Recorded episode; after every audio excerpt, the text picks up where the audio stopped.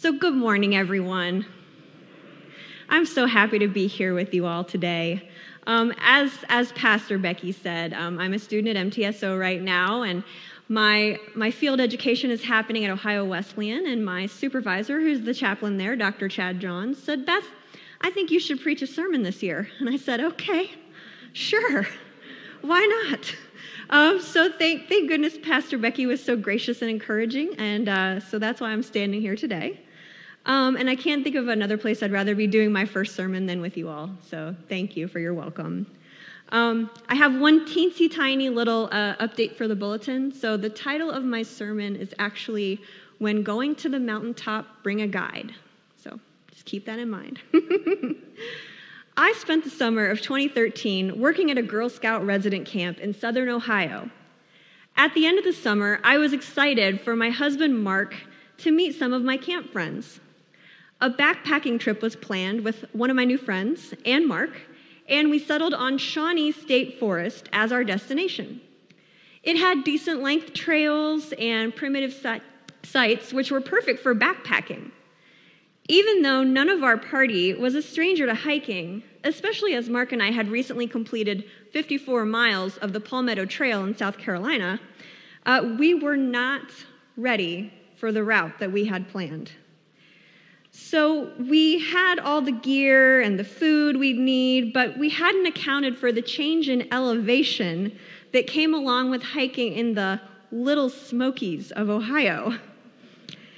As we hiked up and down increasingly steep hills, we realized that the four hours we'd planned to the first campsite was vastly unrealistic.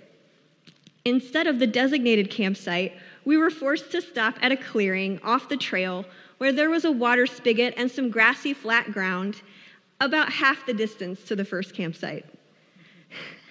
After setting up our tent, we decided to rest on our sleeping pads in the grass and when we got up, our legs were on fire. we had unwittingly found a thriving population of chiggers. Sounds like some of you have had the pleasure. Uh, if not, these are tiny biting insects that often live in tall grass and have horrifically itchy bites. My friend and I each counted over a hundred bites on our legs. While we managed to have a good time despite the itching, we learned an important lesson about venturing into unfamiliar territory. It helps to talk to someone who has been there. Today's gospel story is, in a way, about a hiking trip. In a way, it's about unfamiliar territory, and it's also about much more. Today is an exciting day. Today, we are on the mountaintop with Jesus. Transfiguration Sunday takes us to the highest heights and brings us close to God. It is a time for me that involves remembering mountaintop experiences in Jesus' life and in my own. How many of you have been on top of a mountain? All right, we got some hands. Nice. Uh, so, when you think about the best part of standing on a mountaintop, you might say it's the sense of accomplishment for getting up there uh, or the breathtaking views. In my experience, it's that all encompassing sense of the grandeur of nature, which for me is always spiritual. I feel close to God in viewing the majesty of God's creation. This is the quintessential mountaintop experience. But mountains are not required.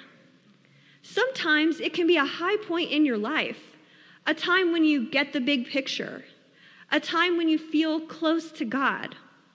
A mountaintop moment can occur anywhere at any time. In the passage we read today, however, Jesus, Peter, and John and James are on top of a mountain. Looking at the disciples' experience, I wonder what they must have been feeling as they went on a hike with Jesus. Look, I know usually we think of people in the Bible as walking, but if you end up on top of a mountain, you're hiking, okay? Hiking anywhere that is high enough to be called a mountain, even if it's just colloquially, is a lot of work. I imagine they were tired, maybe hot and achy. They might have stopped to take a drink of water as soon as they had the chance. Maybe they were smelling the fresh air and trees around them. Maybe a cool breeze was reaching them as they were standing out in the open. The view below must have been something to see as well for folks who didn't live in an age of high rise buildings. As they stopped there at the top, taking in the scenery, maybe napping, definitely in a sleepy stupor, they noticed Jesus standing with two people who for sure did not come with them. And to have grown up reading the Holy Scriptures and about Moses and Elijah, and then have them standing right there, I get it, Peter. What a wonderful sight. Who wouldn't want to stay there? Peter was following that instinct we all have to preserve the beauty and sacredness in our lives when it comes especially close to stop time. Unfortunately, although he was literally on top of a mountain with Jesus, Peter was not quite getting the big picture. As the cloud overshadowed him, Peter discovered that he had a guide on the mountaintop with him to help him realize why they were there and what was happening. That guide came in the voice of God, who reminds Peter, John, and James that they are not only in a beautiful place, they are also witnessing something of utmost importance. Listen to him, the voice commands. God is focusing Peter, John, and James into the here and now. Listen to him. Be present with Jesus. Stop trying to build shelters and listen. If we could extend this message, maybe it would be listen to my son as he tells you about this, his mission. Stop letting your ideas about him get in the way of what he is trying to do. Support him instead of arguing with him. So, God's voice is a guide on the mountaintop, focusing the three disciples on what is important. But God is not the only guiding force. There are guides enough to go around in this scene. As Luke tells us, Jesus is speaking with Moses and Elijah when the disciples see him. First of all, I want to know how they recognize Moses and Elijah. It's not like they were printed on the money. Maybe they attended a church like King Avenue. so, okay, so in this party of six, why Moses and Elijah? Of course, they were servants of God who lived faithful lives and did great things. They are also important because of what they would have represented to Jesus the disciples, and those early Christians who read Luke's gospel. Moses and Elijah both had mountaintop experiences with God. For Moses, this resulted in God's law being given to God's people. For an Elijah encounters God speaking in the silence when he is fleeing from King Ahaz. In the presence of these men, Jesus is in the company of two figures who could represent the law and the prophets of the Jewish religion, which is Jesus' religion and that of his disciples. As a Palestinian Jew and also the Son of God, Jesus is taking up the mantle from Moses and Elijah. He is continuing and fulfilling their work. They are, in addition, as biblical scholar Amy Jill Levine notes, men whose bodies cannot be found. In Exodus, after Moses is buried, it is noted that no one can find his burial plot. And Elijah is taken up in a whirlwind. Jesus also becomes a third person whose body cannot be found as he is raised from the dead. As three men whose bodies cannot be found, what remains is the stories, the law, the prophets, and the gospel, God's word. I like to think there's another reason why Moses and Elijah were on the mountaintop with Jesus other than a symbolic one. I don't know how many of you gather with people for symbolic reasons. Um, before this scene on the mountaintop, Jesus has just begun to speak of his upcoming time in Jerusalem, his suffering and death to the disciples. And the disciples have either argued with him or completely misunderstood. I think God sent in reinforcements for Jesus. Moses and Elijah are two of the only people who might have had even an inkling of what Jesus' life and work was like. As Scott Hoezee says in his commentary on Luke, these recognized giants of the faith come to point Jesus in the direction he needs to go and to encourage him that down that path lies the salvation of the world. We read we read just before this part in Luke about how little the disciples understood when Jesus tried to describe his suffering and death. Finally, Jesus had someone to talk to who just might understand the trials and importance of his work. When I think about that conversation, my imagination gets going again. What did they say before Peter, John, and James started paying attention? Was Moses commiserating with Jesus? You think the disciples don't listen? Try leading a group of whiny Israelites around the desert for 40 years. In all seriousness, ugh, seriousness, though, Jesus had Moses and Elijah to talk to, to remind him of what a lifetime of serving God can look like, and specifically that down that path toward Jesus' passion and death lies the great fulfillment of his work salvation. Maybe Moses and Elijah were the inspiration Jesus needed during those dark and difficult times in his ministry. When he was before the Sanhedrin, did Jesus think about Moses speaking up to Pharaoh or Elijah in the court of the king?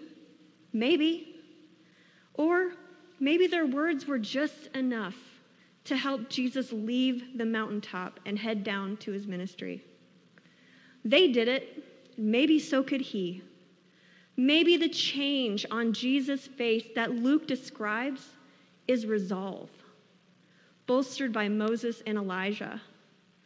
Bringing a guide along can help when we are unsure, afraid, or just a little anxious. In my own life, I have recently begun looking around for guides. When I learned I was pregnant last September, aside from joy, one very pervasive feeling I had was anxiety about my age.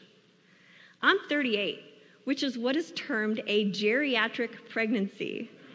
Isn't that the worst thing you've ever heard? It is for me. so, anyway, because of my age, especially at the beginning of my pregnancy, there were some higher statistical risks to the baby. One of the first things that my doctor and her nursing staff kept telling me was yes, there's more risk, but plenty of people your age and older have perfectly healthy pregnancies. Especially since most of my friends had kids a little younger, it's been comforting to see others who became parents at my age. Uh, knowing folks whom I could turn to for wisdom and encouragement who'd been there before me was a huge comfort, still is. Fun fact Pastor Becky shared with me that she became pregnant with Caleb at the same age that I am now.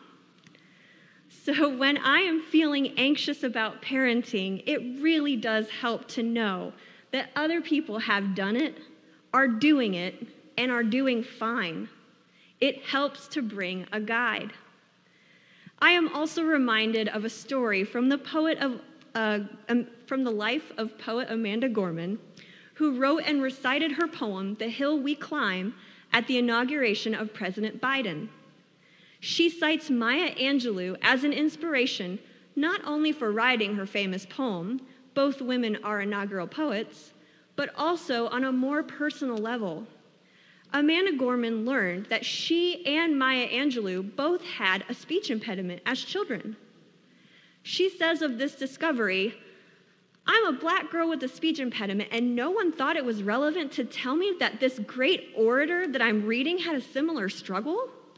Being able to connect with her and relate with that was a real beacon for me in my life. Those who have come before can be a source of strength and encouragement because the advice they give comes from a place of experience. It's not just, you got this. It's, I know what you're going through, and I also know it's possible to get through it. Maya Angelou was one of Amanda Gorman's guides in navigating her life as a poet and overcoming her obstacles. Perhaps Ms. Gorman thought of her guide as she stood there on Inauguration Day, just before she recited her powerful and timely words. If you have seen her recitation from that day, you can definitely see the light shining from her face. Guides come in different forms, and those who have gone on before us in our spiritual family can help us through times that try us to our very cores. We don't have to listen to the people in our lives who, like the disciples, might mean well but don't understand us because they haven't been where we need to go. When we are struggling with our faith in hard times, we can look to the authors of Lamentations or the Psalms to see examples of how to remain faithful to God amid our strife. We can find a guide in historical figures who face similar crises of faith, in friends and family who show us uh, how every day how to live a quiet life fulfilling their holy calling. And we can certainly find a guide in Jesus. We can find inspiration, encouragement, and hope in one who despite being surrounded by people who did not understand him and doubted his work, despite spending time in the presence of God on a mountaintop, came down from the mountain and headed toward Jerusalem with the help of his ancestors, of his guides. So today, let's rejoice for all the ways that God works in our lives to help us live out our calling Let's give thanks for the guides in our lives, for those who have gone on before us and offer us encouragement, fortifying our souls. Although we may want to stay on the mountaintop and not think about what comes after, we are headed into Ash Wednesday. Let this Transfiguration Sunday be the hope you need in the season of solemn reflection. Look around take in the view, listen, be present, and then remember those on the, on the mountaintop with you as we begin the long walk to Golgotha. God loves you on the mountain and in the valley.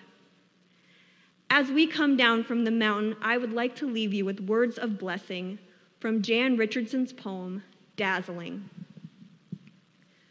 Believe me, I know how tempting it is to remain inside this blessing, to linger where everything is dazzling and clear. We could build walls around this blessing, put a roof over it. We could bring in a table, chairs, have the most amazing meals. We could make a home. We could stay. But this blessing is built for leaving. This blessing is made for coming down the mountain. This blessing wants to be in motion, to travel with you as you return to level ground. It will seem strange how quiet this blessing becomes when it returns to earth. It is not shy, it is not afraid. It simply knows how to bide its time, to watch and wait, to discern and pray until the moment comes when it will reveal everything it knows, when it will shine forth with all it has seen, when it will dazzle with the unforgettable light you have carried all this way. Amen.